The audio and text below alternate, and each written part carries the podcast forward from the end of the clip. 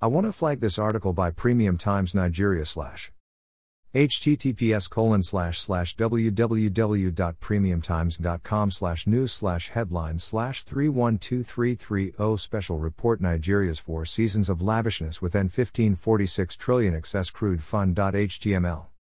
This is a thorough examination of how the excess crude oil account, ECA, was plundered by successive governments. Obasanjo's government spent $26 billion out of 34 billion of excess accrued during his time.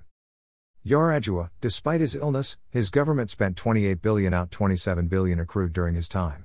In other words, not only did he spend every excess under him, he spent some of the savings under Obasanjo. Jonathan spent $50 billion out of $45 billion that accrued under him.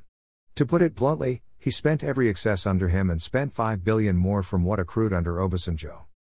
Buhari spent $2.59 billion out of 2.49 billion excess under him. In other words, he spent all that accrued under him but also spent $100 million from savings made under him.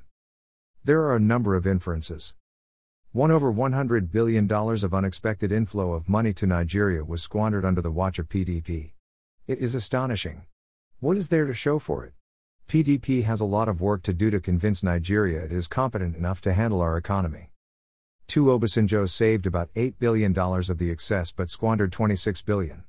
What did he do with it? It is high time he stopped lecturing Nigerians and other Nigerian leaders. 3 Buhari, in very challenging circumstances, has spent just under $3 billion in all. I have more sympathy for him because of the collapse of oil prices. 4 Nigeria has earned over a trillion dollar from oil. What did we have to show for it?